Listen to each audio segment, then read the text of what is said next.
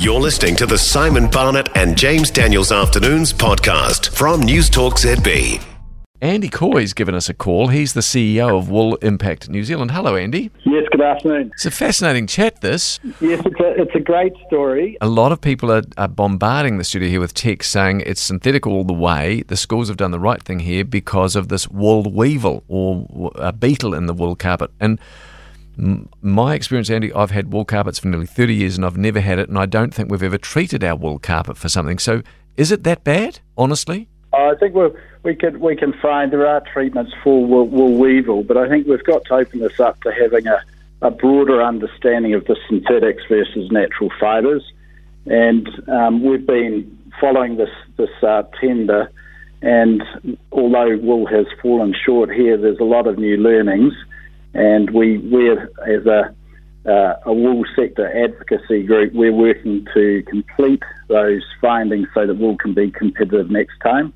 How did Um, it fall we also short? need to look at the existing specifications and extend that to incorporate other aspects such as air quality and the sort of health, well-being, and and safety of our children in that in that environment. Yeah. Hey, Andy, how did the, uh, the did it fall short when it came to this tender? Uh, there, there are lots of new learnings that we're going through in terms of, of the performance parameters um, and the specifications. So this is a brand new product that's just been brought into the market, and so we're working with the manufacturer of that product to help them um, reach compliance so that it can be competitive next Is time. this the product that was in the tenders? Was was one of the tenderers, um, but it didn't. Obviously, it, it didn't make it. Um, what sort of things were did it not come up to uh, standard on? Uh, we're looking at um, a whole range of different environmental parameters, and as a wool advocacy group, we're working around carbon and life cycle analysis. Um, there's no parameters in terms of looking at um, the disposal at end of life, and one of the, the key landfill um, categories in New Zealand, we're burying about 148,000 tonnes of carpets every year in New Zealand, of which the majority of those are synthetic. So these, you talk about the longevity of the product, but um, nylon may may wear a bit longer or it may wear the same, but it's going to end up in our landfill for, for, for centuries to come. So we've got to take account of that end of life application, but also the the quality of the that home environment or the school environment in which kids are are, are, are, are doing their learnings in as well. I wonder too, Andy, given, you know, wool is fire resistant, wouldn't that have been a selling point for you guys over synthetics? And was that considered? Flame resistant wasn't part of the specification, uh, but wool does have natural flame flame resistant uh, properties. It's inherently FR um, up to 600 degrees, where synthetic products have to be treated with chemicals. That aside, Andy, uh, bottom line, literally, is is wool more expensive than synthetic carpet? Well, it depends on whether you're looking at a cost or a value equation. If we're looking at the, the health and well-being of our children and of our environment and sustaining uh, rural um, communities, then the value equation would, would go in wool's favour. Yeah, that's a good point. I did note too from the story, Andy, and maybe you can shed some light on this. Wool industry representatives, and you may be one of them, suggested there was going to be a meeting with the Minister of Education to discuss the, you know, the tender process and the result. But ministry spokespeople say that they're not going to be considering that meeting. That's not going to happen. We're, uh, as a wool advocacy group, we're going to work through, understand what the existing standards are um, to support companies for future tenders, but also to question um, some of the other parameters that haven't been taken taken account of, so that wool can be uh, looking at natural fibres and um, and what value they can bring into a classroom environment. So incorporate some of those additional standards that will work more in favour of, of wool. Are you really disappointed, devastated by this decision, or not? Oh, we're disappointed, but look, this is a brand new product. It's very innovative, and we're working with the manufacturer. And then, if we can get this right through our learnings now, this is a product that's got global potential. It's got great convenience for commercial applications um, offshore. So it's something that we, we're regarding as, as work in progress. Okay.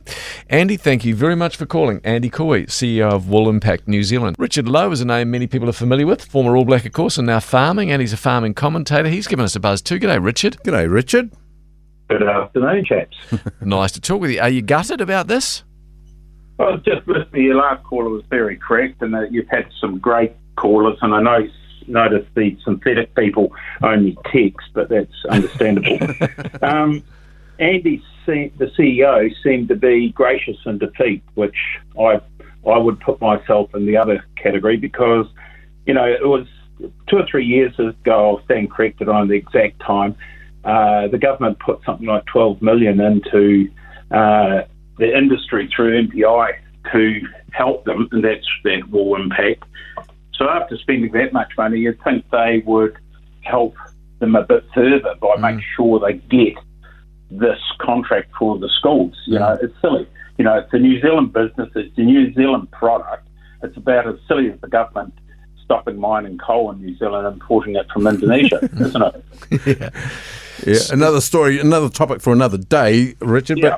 But, um, but but wasn't the issue that the the one um, tender wasn't suitable for some reason? It was difficult to figure out um, from the CEO, from Andy, as to what it was. But the uh, yeah. the one tender wasn't suitable. Hey, this is New Zealand woolen product that we are very good at making.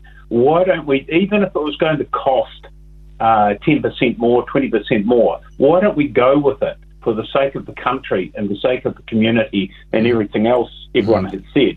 You know, the education board, you would have thought, would be talking to the other ministers to make sure they're on the same page. Yeah. I don't think our our ministers, and that includes Luxon, uh, he even said the other night on the telly, best bang for buck. It might mm. be short term best bang for buck, for, mm. but for New Zealand, no. Mm. Yeah.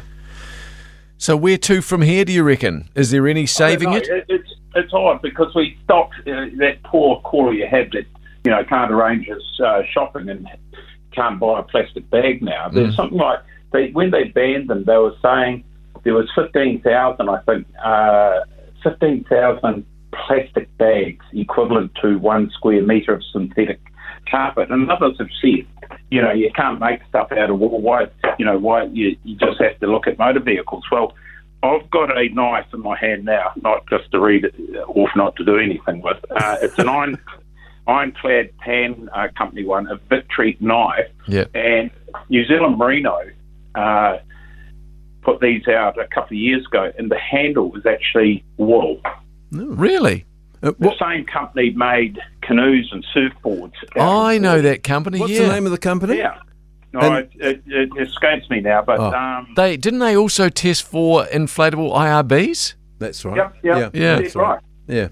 So you know, this is innovation in New Zealand. Yet we've got Ministry of Education wanting to put, uh, you know, help our product a multi-billion-dollar US company. Why do we even bother about that? Yeah, I think yeah. that's I'm with you on that. That's a particular, yeah. you know, uh, stumbling block, isn't it? Is this company Milliken who get the contract? I mean, it, I think you'd probably bear it a bit more easily if it was a New Zealand company that made it as well. You know. Hey, last thing then, Richard. What do you say to?